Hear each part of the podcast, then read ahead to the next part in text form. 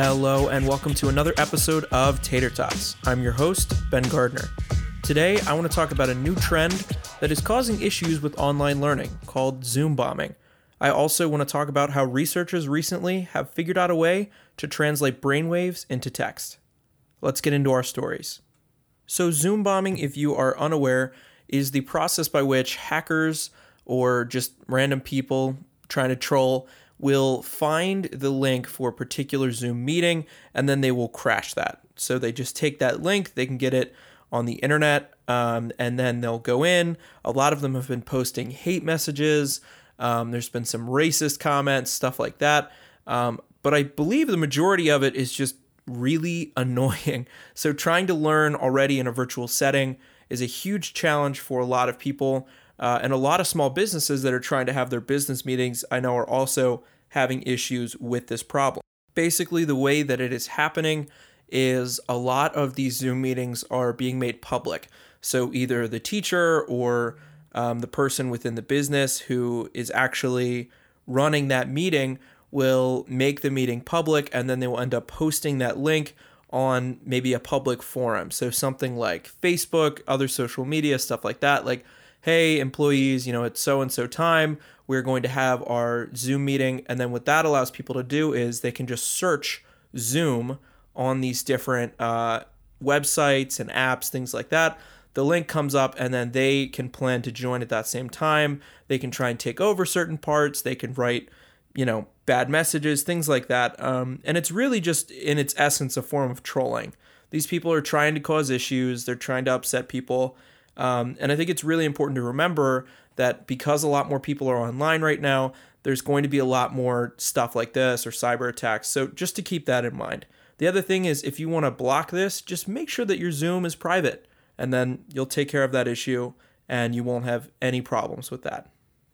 All right, and now it is time for my top picks of this week. My top pick for a movie is going to be on Netflix. It's called Spencer Confidential, starring Post Malone, one of my favorite artists. It's fantastic, hilarious, definitely worth a watch. My top song pick for this week is by G-Eazy featuring Ty Dolla Sign. I think you can really vibe with this song. Please enjoy all facts. Why you want a grant posting thirst traps? Remember you supported all my first raps. Before this shit was popping, let's reverse that. Love don't cost a thing, this is all facts. Missed calls from My each final other with no story for this week is actually something that I haven't really talked about much. Uh, I haven't really gone into the biochemistry industry that much uh, on the podcast. Usually, it's not really something that interests me or I think that uh, my listeners would be interested in. But holy cow, this week, very, very cool news. So, like I announced, uh, they're actually able to turn brain activity now into text, and they're able to run it through a computer software and use AI. Uh, this was developed by researchers at the University of California in San Francisco. This is amazingly cool. Um, I say that for a number of reasons. I feel like the applications are going to be just endless. Um, I would like to avoid becoming like the humans in that movie WALL-E, where you're just sitting in a chair uh, all day and you just you know you think things and then they bring it to you and there's little robots flying around. I I don't want to get to that point. I, I don't want to get to that weight either. I think that that would be a nightmare. but uh, I do think that there are really cool applications. There are people who are confined to wheelchairs uh, or maybe through a stroke or some other disability. They're unable to communicate clearly and effectively. Um, and I know that they have developed technologies for them to be able to do so, but I think that this could be a massive step forward for those people still to just be able to think what, what they're feeling and what they would like to say and to have that come out. I also think there's a couple problems that could arise with it.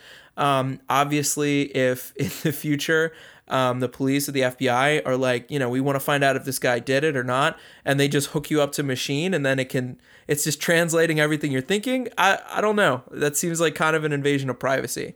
So we'll see. Uh, the only other thing is it could definitely get you in trouble with your significant other. So uh, I'm to keep monitoring this and we'll see where it ends up. All right, so that is just about going to do it for this episode of Tater Tots. Thank you so much for listening. I really appreciate it. We have been getting a lot of feedback about the episodes, mostly good. Mostly good, so that's good. Uh, but something that I've been picking up on that I'm definitely going to make some major changes to the podcast for is that the episodes are really long. Um, so I think there's been a lot of great content, but I think it might help if we shorten those down a little bit. Uh, so our tater tots are going to be under seven minutes every time, I promise. And then our longer episodes are going to be under 30 minutes. We're going to try and shoot for about 20 to 25 minutes for those.